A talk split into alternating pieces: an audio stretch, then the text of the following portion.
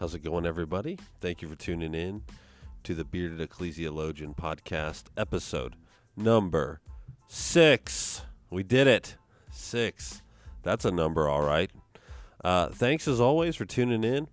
Um, thank you for everybody who has given me that five star review and written a little uh, nice thing there for me. I appreciate that. If you haven't done so, do hey, you know, do your boy a solid.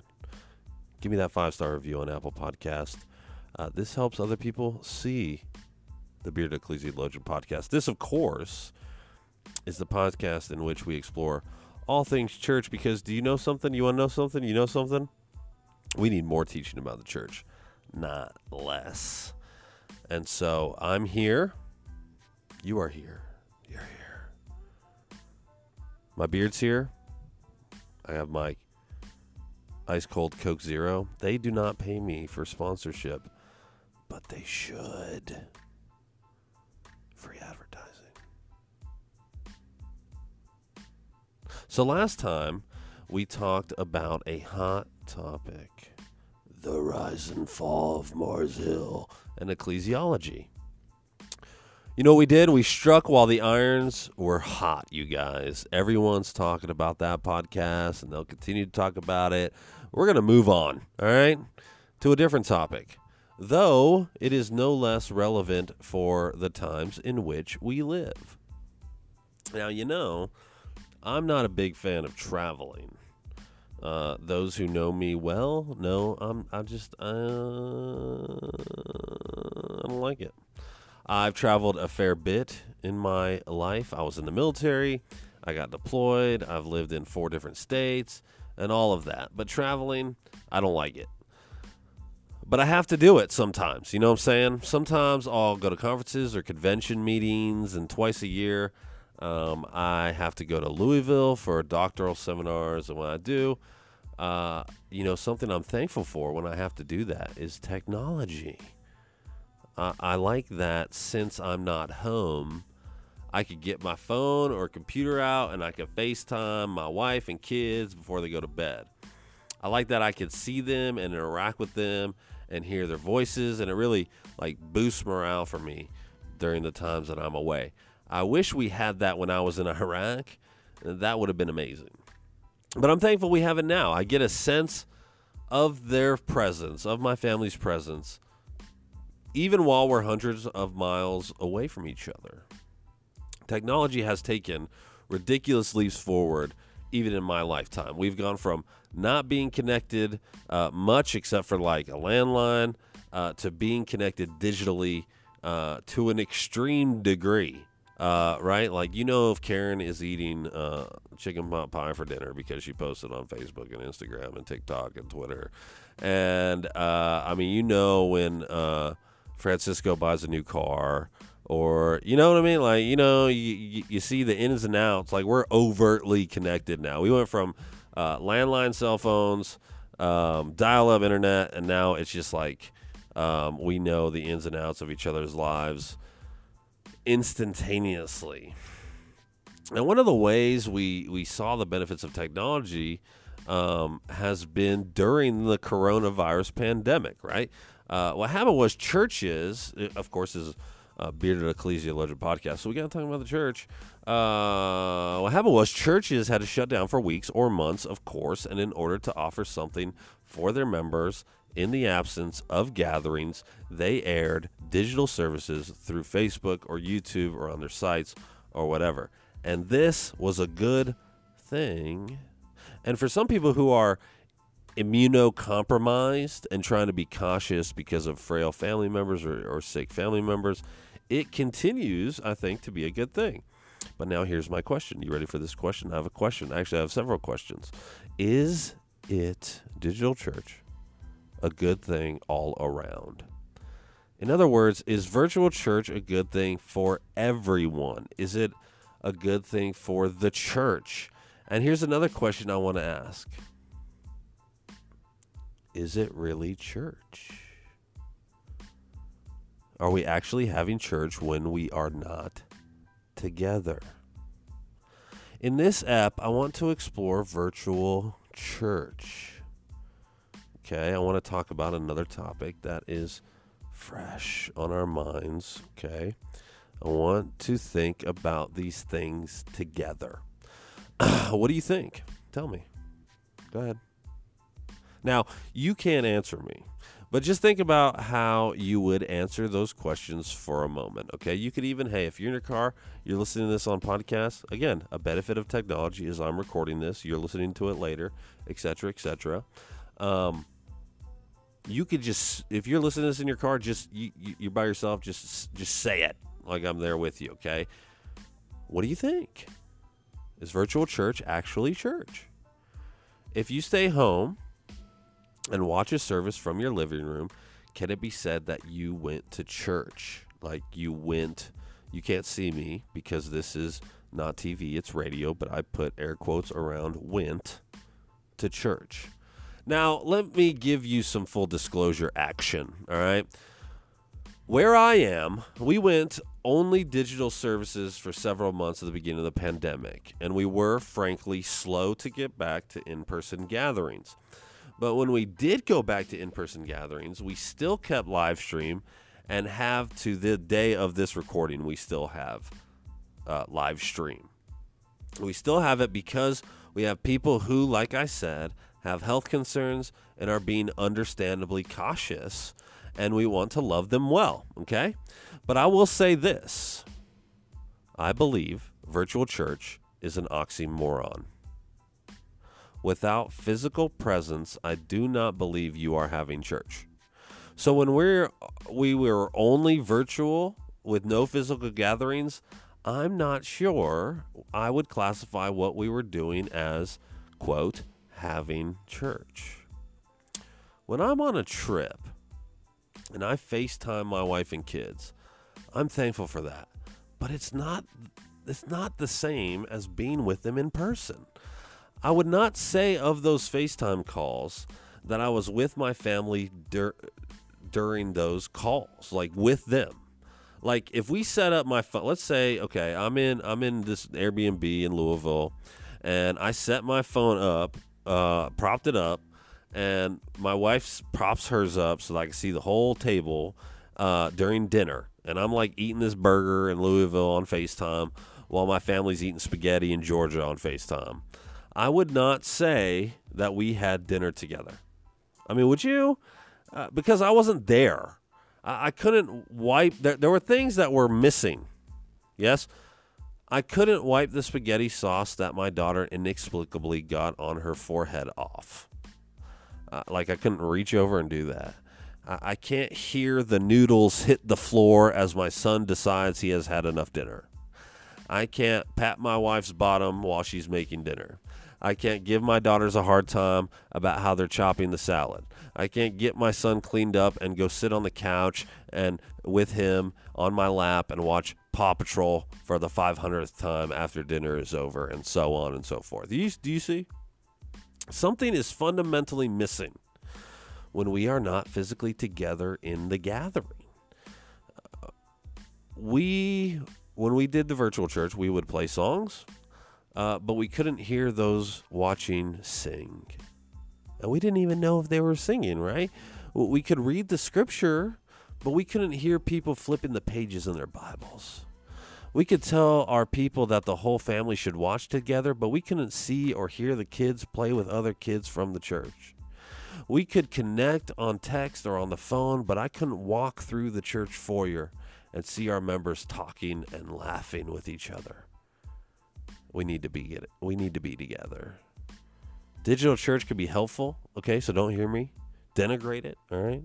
Well, I am kind of but not fully, all right? It can be helpful during a pandemic when you can't meet. It can. Or when you're sick on a Sunday. Or, or when you're out of town one week.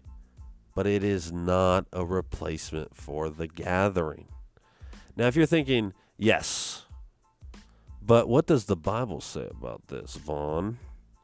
Well, obviously, digital church isn't mentioned, but the evidence is overwhelming in regards to the importance of physically gathering. We've talked about how the very word translated church in the New Testament means the called out ones and an assembly, ecclesia. Or think of Paul in 1 Corinthians 11, how he repeatedly says, when you gather as a church. Or in 1 Corinthians 12, when Paul talks about being the body of Christ, uh, uh, an image of the church that we will get to in a, a later episode. The physical attachment of being a member of the body of Christ. Remember Thing from, uh, was that his name? Thing, the hand? Do you remember the hand? That was like just a hand with no body, like crawling around in the Addams family. You remember that? We see that and it, it's alarming, you know, because it's so weird and wrong. Because we are members of the body of Christ.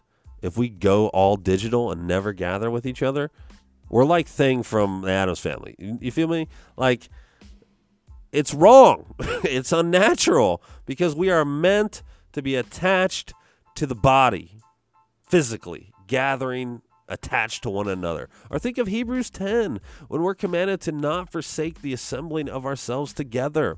We are commanded to gather, and all the one another commands, of which there are over 50 of the New Testament, are not possible. Brothers and sisters, hear me. They are not possible if we do not gather regularly with a church that we have covenanted with in membership. If you only do digital, let me ask how do you hold others accountable like you're commanded to do in the Bible? How do you use your spiritual gift? How do you get how do you get held accountable? How can someone know you're in sin and help you get out of it? How can you be helped through the pains of loss? How do you partake in the Lord's Supper or baptism? You can't do those things digitally, even if you think you can. I want you to consider this from Jonathan Leeman on the topic. This is what he said. He said, Remember how you struggled with hidden hatred toward a brother all week, but then his presence at the Lord's table drew you to conviction and confession? Remember how you struggled with suspicion toward a sister, but then you saw her singing the same song of praise as you and your heart warmed? Remember how you struggled with anxiety over the recent election, but then the preacher declared Christ's coming victory and vindication? You heard shouts of Amen all around you, and you recalled that you belonged to a heavenly citizenry, allied with hope. Remember all those times you've been tempted to keep your struggle in the dark, but then an older couple's tender but pressing question over lunch, How are you really? drew you into the light. Christian, he continues, you and I can download biblical truths virtually. Wonderful. Yet we cannot feel and experience and witness those truths becoming enfleshed in the family of God which both fortifies our faith and creates cords of love between brothers and sisters. I'll tell you, when we started gathering again, being around our members and seeing them and hearing them join their voices and hearing them turn the pages of their Bibles, man, that gave me life.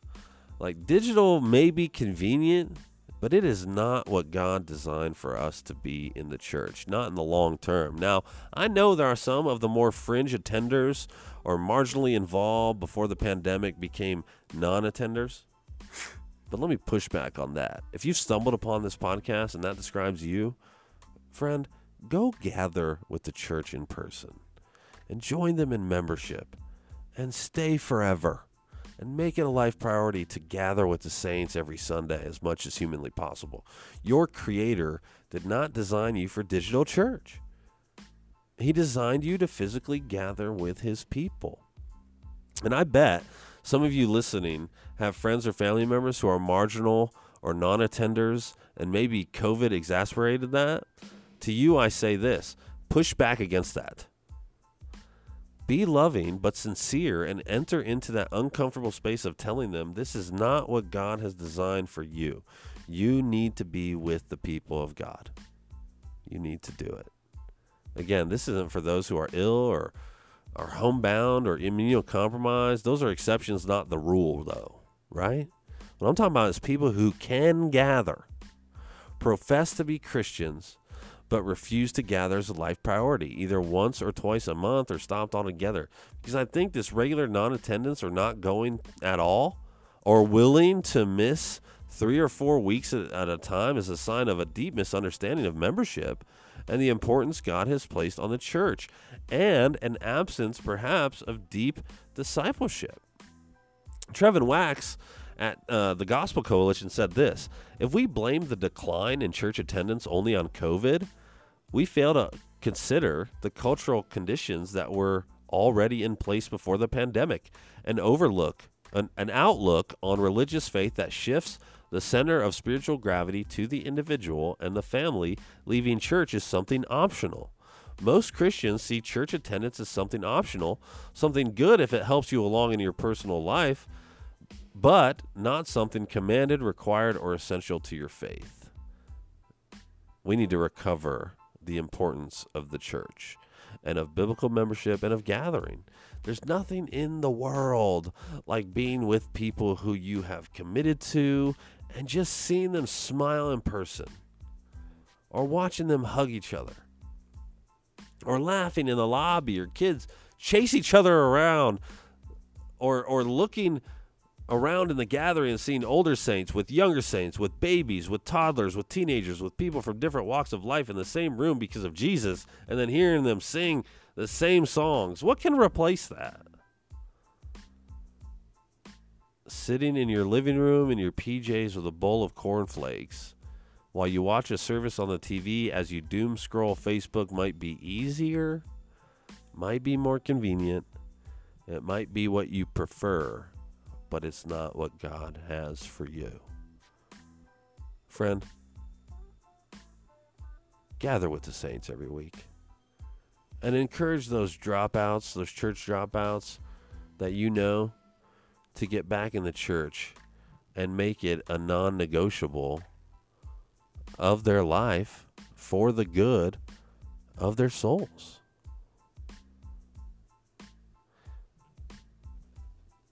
Now it's time for that part of the podcast where we give the code quote of the week. You ready? This is on topic. All right. From Collin Hansen, he wrote a book with Jonathan Leeman called Rediscover Church. I have not got my hands on it yet, but I assume it's very good. Well, this quote was adapted from that book, and this is what it says Collin Hansen. When you're with others in the church, sometimes a certain song elicits an emotional response or tears. You come in from a difficult situation with your kids, and people see that. You come in late and you sit in the back and you're by yourself. So the gathered assembly gives you all sorts of opportunities to be surprised by how people notice and care for you in an environment that's just not possible through virtual church.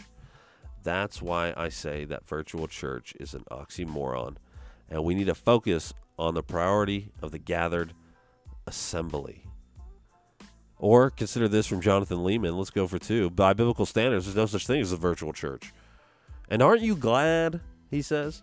Scripture offers us something embodied, better, and life giving the assembly of his blood bought bride, who is beautiful.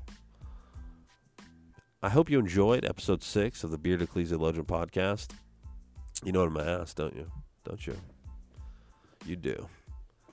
Say it with me do your boy a solid and subscribe. Give the podcast five stars. Tell your homies. Tune in to future episodes. We will cover all things church. Do you have a question about ecclesiology? Let me ask you this. Let me ask you this. You ready? Let me ask you this. Let me ask you. Let me ask you this. What do you think about this episode? And do you have some pushback or questions about what we talked about today in regards to virtual church? I know this is like a new topic ish, uh, it's something we're, we're, we're just freshly experiencing. So if you have a pushback or you have a question about this, man, hit me up and uh, let me address it on a future episode. Okay, maybe maybe other people. You know, remember when you were in college or in high school and the teacher's like, if you have a question, you should ask it uh, because somebody else might have that question too. right? So if you have a question about this or any other topic of ecclesiology, if you want to talk more about virtual church or, or let's navigate this, if you've had some, uh, maybe you've pushed back against a family member who uh, has now just not gone to church since the pandemic uh, began and they're kind of digging not going to the church. Um, and you've heard them say something as an excuse and, and you want to ask, uh, Beard Ecclesiologian, what about this reason? send it to me. Let's talk about it, okay? There are a couple ways you could get a question to me. Number one, if you look in the show notes um, on your podcasting app, I know uh, on Downcast, um, on uh, iTunes, or whatever the podcast, you know, the native podcasting app on the iPhone. Um, on Spotify, there's a link at the bottom of the show notes that you could click, and you could send a voice memo with um, your question. Um, I'm going to assume you want it to be anonymous unless you say different on that note. Um, now, um, if you don't want to do that with the voice, uh, just go to kvpaxton.com and there's a link on there uh, for contact. You can just fill out that short form and it'll be sent to me and we'll cover it in a future episode. Okay. Thank you again, as always, for listening to the Bearded Ecclesiologian podcast. And we'll see you next time where we explore more about the church because you know what we need? We need more teachings about the church, not less. So see you then.